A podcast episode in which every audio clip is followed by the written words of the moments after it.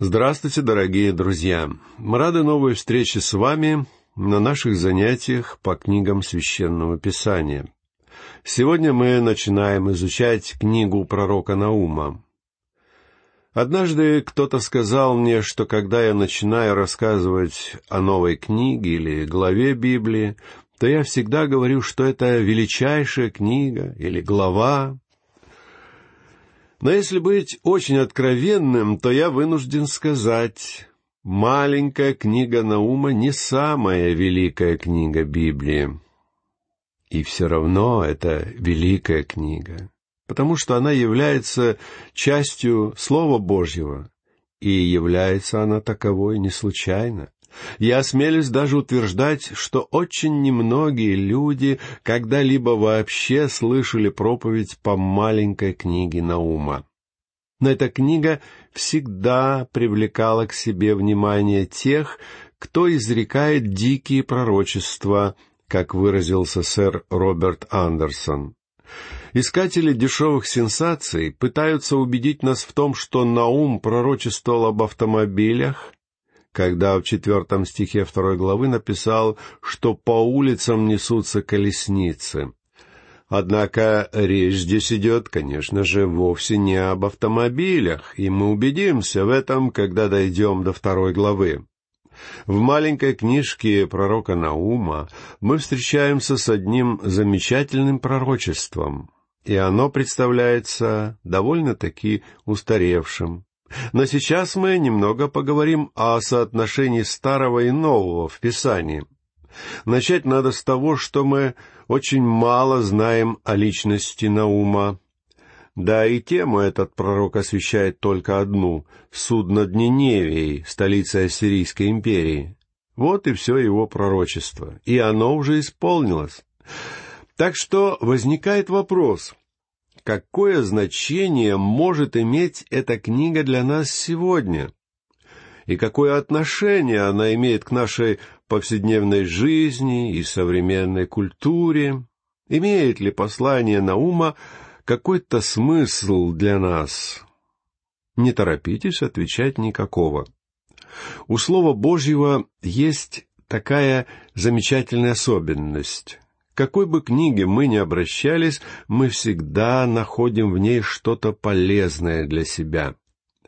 И хотя многие слова Наума обращены непосредственно к другим людям, а совсем не к нам, все они для нас полезны. Ведь это Слово Божие, и в нем содержится послание для нас. Что же мы знаем об авторе этой книги? Его зовут Наум, и это имя значит «утешитель». Но послание этого пророка касается Божьего суда. Разве подходит на ум его имя? Может ли он быть утешителем?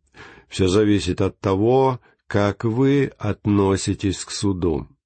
Если это суд над вашим врагом, то есть над тем, кого вы боитесь, над тем, кто притесняет вас, то такой суд может утешить вас. Вот почему имя Наум, то есть утешитель, вполне подходит автору этой книги. Послушайте, что мы узнаем о Науме из первого стиха этой книги. Пророчество Ниневии, книга видений Наума Елкосиянина. Что такое Елкосиянин? Существует несколько возможных мнений по поводу города Елкоса. Во-первых, город Елкос есть в Ассирии, в нескольких километрах к северу от руин Ниневии. Возможно, Наум жил там и пророчествовал о Ниневии, как делал Даниил в Вавилонии какое-то время спустя. Если быть откровенным, то я не думаю, что это так. Судя по содержанию книги, Наум никогда не был в Ниневии. Я не думаю, что он жил там или что даже был призван туда идти. Другое объяснение гласит, что в Галилее было селение под названием Елкос. Блаженный Иероним рассказывает, что однажды проводник показал ему такое селение, где родился Наум. Мне тоже показали его, когда я был в тех краях. Однако впервые этот факт получил огласку только через тысячу лет после смерти Наума, и с тех пор такое мнение широко распространено. Доктор Джон Дэвис тоже утверждает, что название Капернаум переводится как «город Наума». Если Капернаум — это еврейское слово, то его происхождение очевидно, и у нас нет причин не верить в это. Наум либо родился там, либо жил там в детстве. Но есть и третья группа людей, которые при обращении к личности Наума вспоминают, что в Иудее тоже была местность под названием Елкос. На основании такого множества точек зрения можно сделать вывод, что название Елкос было довольно-таки распространенным. Да и в любой стране есть названия населенных пунктов, которые встречаются практически повсеместно. И очевидно, что Елкос был именно таким распространенным названием. Многие полагают, что на самом деле Наум родился в Северном царстве, в Израиле, и этим объясняется его большой интерес к судьбе Северного царства, но потом он перебрался в Елкос, располагавшийся на юге Иудеи. Возможно, Наум переехал туда еще в молодости и воспитывался в Южном царстве. В какое же время жил Наум? Человек, написавший это пророчество, явно знал что-то о нападении Синахирима на Иерусалим. По-видимому, в первой главе события излагаются очевидцам.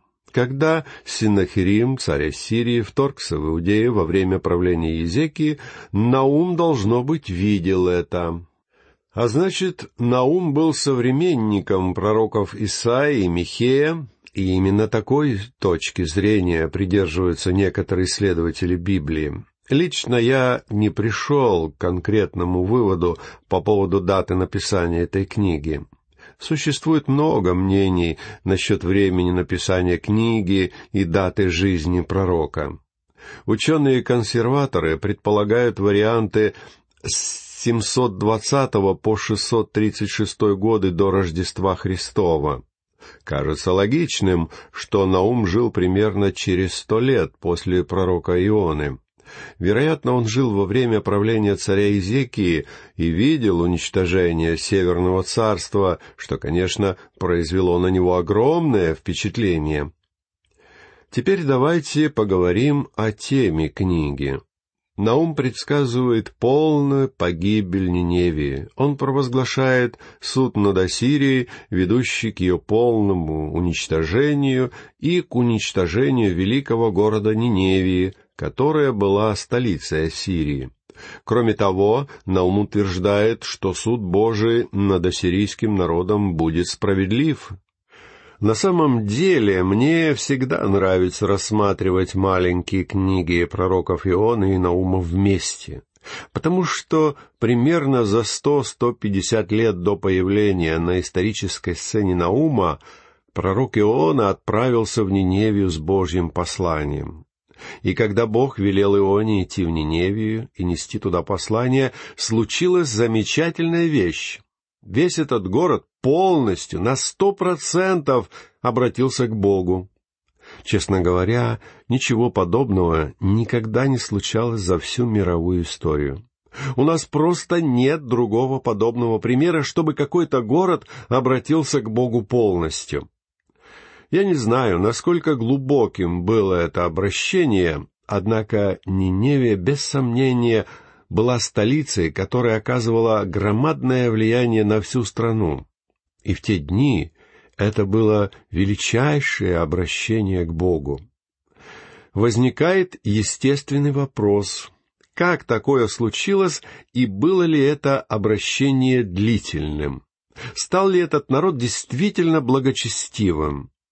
И ответ здесь может быть только отрицательный. Не стал. Со временем ниневитяне забыли о своем обращении.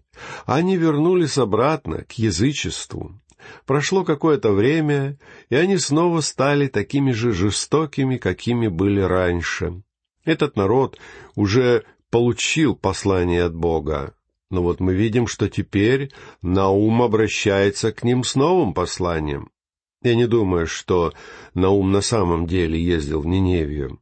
Я считаю, что этот человек жил у себя в Израильском царстве и ни в какую Ниневию не ездил. Но если Бог послал Иону в Ниневию, то почему он не послал туда Наума? Знаете ли, друзья мои, методы Бога могут быть разными. Сам Бог, конечно, неизменен, Он никогда не изменяется, но иногда Он может менять свои методы. Он послал Иону в Ниневию, потому что Ниневия была большим и грешным городом, совершенно ничего не знавшим о Боге. Получив послание Ионы, народ обратился к Богу в полном составе, начиная от царя, восседавшего на троне, до последнего нищего в хижине. И в результате Бог пощадил этот город. А вот теперь, когда прошло сто, сто пятьдесят лет, и город снова вернулся к старому образу жизни, почему же Науму не отправиться туда? Да потому что ниневитянам уже был послан свет от Бога, а они отвергли его. Господь Иисус Христос говорил, что случается с теми, кто отвергает свет. Его слова записаны в шестой главе от Матфея, стих двадцать третий. «Итак, если свет, который в тебе тьма, то какова же тьма? Как свет может быть тьмой в ком-либо? Свет становится тьмой, когда человек отвергает Слово Божье. В Америке Библия печатается больше, чем каких-либо других книг. Библия лучше всего продается, но ее меньше всего читают. Ассирия получила свет. Но каким был конечный результат? Если свет, который в тебе тьма, то какова же тьма? У Ассирии был свет. Бог послал ассирийцам весть, и на некоторое время они обратились и служили живому истинному Богу. Это было пробуждение в распространенном смысле этого слова. Принятие Бога ассирийцами было чудесным событием, но продлилось это благословенное состояние недолго. Разве не так случается обычно с пробуждениями? Когда во Франции случилась революция, в Англии шло пробуждение под руководством Уэсли и Уайтфилда. Люди массово обращались к Богу, но что получилось потом с Англией? Посмотрите на нее сегодня. Когда-то это была великая держава. Она была первой среди великих стран мира, но теперь она больше не занимает такого положения. Она сегодня даже не вторая и не третья. Она опустилась в конец списка. Что случилось? Англичане отошли от живого и истинного Бога. Когда я впервые посетил Англию, я попросил экскурсовода отвезти меня на кладбище напротив церкви Уэсли, где похоронен Джон Уэсли. Для экскурсовода это оказалось непростой задачей. Он поговорил с водителем, они изучили карту города и, наконец, нашли, как нам проехать на это место по улицам Лондона. Экскурсовод сказал мне, «Я впервые кого-то туда везу. Пожалуй, мы даже включим это место в свой маршрут и будем возить туда туристов. До того, как вы об этом спросили, я даже не знал, где находится могила Джона Уэсли. Как видим, Англия просто забыла Джона Уэсли. Англичане забыли о великом пробуждении, которое происходило при этом человеке. И в результате Англия очень низко пала, если принять в расчет поистине потрясающую историю этого народа. И те из нас, чьи предки жили на Британских островах, будь то в Англии, Уэльсе, в Шотландии или в Ирландии, сегодня должны со стыдом склонить свои головы. Мне хочется плакать, когда я вспоминаю о величии этого народа и о том, как искренне и ревностно англичане прислушивались к голосу Бога раньше. Как это похоже на Ниневию! Когда Ниневия перестала прислушиваться к Богу, Наум сказал, «Я туда не пойду, не буду тратить зря время, потому что это не имеет смысла. Ассирийцы уже не смогут вернуться назад к Богу. Но остается вопрос, может быть, нынешние народы тоже зашли сегодня слишком далеко? И эта маленькая книжка пророка Наума содержит важную весть для нас, друзья мои. В ней мы находим грозное предостережение о возможности отпасть от Бога. Несколько лет тому назад в газете я прочитал одну интересную заметку. В ней говорилось, один из сенаторов Соединенных Штатов сказал, что в среднем великие цивилизации нашего мира существовали около двухсот лет. Далее он сообщил, что этапы развития, если можно употребить такое слово, этих цивилизаций были следующими. От рабства к духовности и вере. От веры к мужеству, от мужества к свободе, от свободы к изобилию, от изобилия к эгоизму, от эгоизма к удовлетворенности, от удовлетворенности к апатии, от апатии к рабству. И в связи с этой классификацией газета задавала читателям один простой вопрос. Если Соединенным Штатам Америки уже исполнилось 200 лет, то как вы думаете, на каком из перечисленных этапов находится Америка? И сколько еще просуществует американская цивилизация? Сегодня американскому народу уже исполнилось 200 лет. Задумайтесь об этом хоть на мгновение. На каком этапе находится сегодня Америка? У американцев всего хватает в изобилии. Но Господь начинает урезать меру этого изобилия. Слово «от изобилия к эгоизму», «от эгоизма к удовлетворенности» вполне можно отнести к сегодняшней Америке. А далее страна движется от удовлетворенности к апатии. И американский народ сегодня находится в состоянии апатии. Согласно сенатору, следующий шаг приведет от апатии к рабству. Именно такая ситуация была в Ниневии, и именно таким было предостережение пророка Наума. Великая мировая держава Ассирия, столицей которой была Ниневия, получила Божье послание. Ниневитяне обратились к Богу и какое-то время служили Ему. Я не знаю, сколько времени ниневитяне ему служили, но через сто-сто пятьдесят лет их духовный порыв ослаб, и они вернулись к прежнему состоянию. Теперь Бог собирается судить их. Бог любил город Ниневии, он сам сказал об этом Ионе. Иона хотел, чтобы город был уничтожен, но Бог заявил ему в книге Ионы, глава 14, стих 11 мне ли не пожалеть Ниневии, города великого, в котором более ста двадцати тысяч человек, не умеющих отличить правой руки от левой, и множество скота? Бог пожелал пощадить этот город и его население, среди которого было множество детей. И Бог пощадил Ниневию. Но теперь суд постигнет этот великий город. Таково Послание Наума. Пророк Иона почти сто пятьдесят лет назад принес Ниневе весть от Бога, и Ниневия покаялась. Но это покаяние было временным. Бог в своем долготерпении дал новому поколению ниневитян возможность покаяться. Об этом пишет третий стих первой главы книги пророка Наума. Но дни благодати пришли к концу, настал момент погибели, и в третьей главе Наума, стих девятнадцатый, мы читаем «Нет врачевства для раны твоей, болезненна язва твоя. Все, услышавшие весть о тебе, будут рукоплескать о тебе, ибо на кого не простиралась беспрестанно злоба твоя». Иначе говоря, Ниневия дошла до неизлечимого состояния. Иона принес в Ниневию послание, которое возвещало Божью любовь. А теперь Наум в своей книге говорит о Божьей справедливости.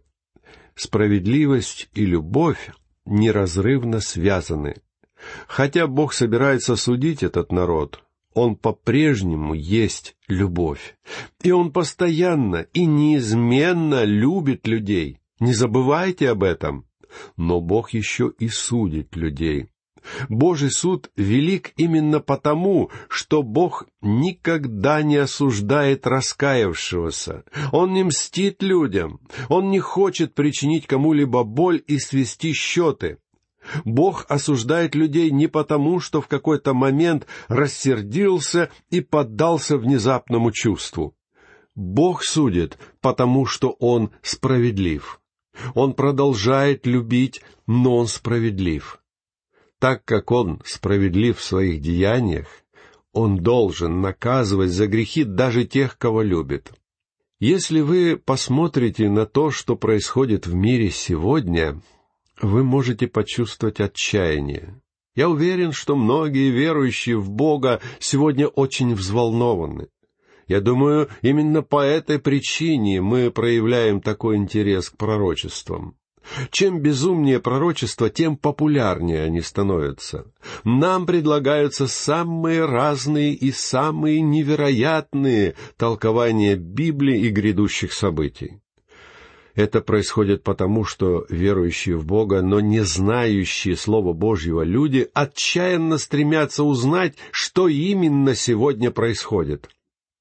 Но они забывают, как сам Господь сказал, люди будут издыхать от страха и ожидания бедствий, грядущих на Вселенную. Ибо силы небесные поколеблются. Это написано в Евангелии от Луки, глава 21, стих 26. Мы, без сомнения, пребываем в этом состоянии. Мы сегодня находимся на этом конкретном этапе. Нас многое беспокоит, друзья мои. Но давайте поймем, что Бог по-прежнему управляет всеми событиями в этом мире.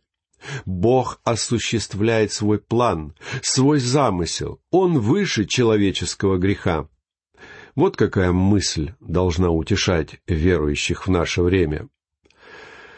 Итак, дорогие друзья, на этом сегодняшняя беседа по книгам Священного Писания заканчивается.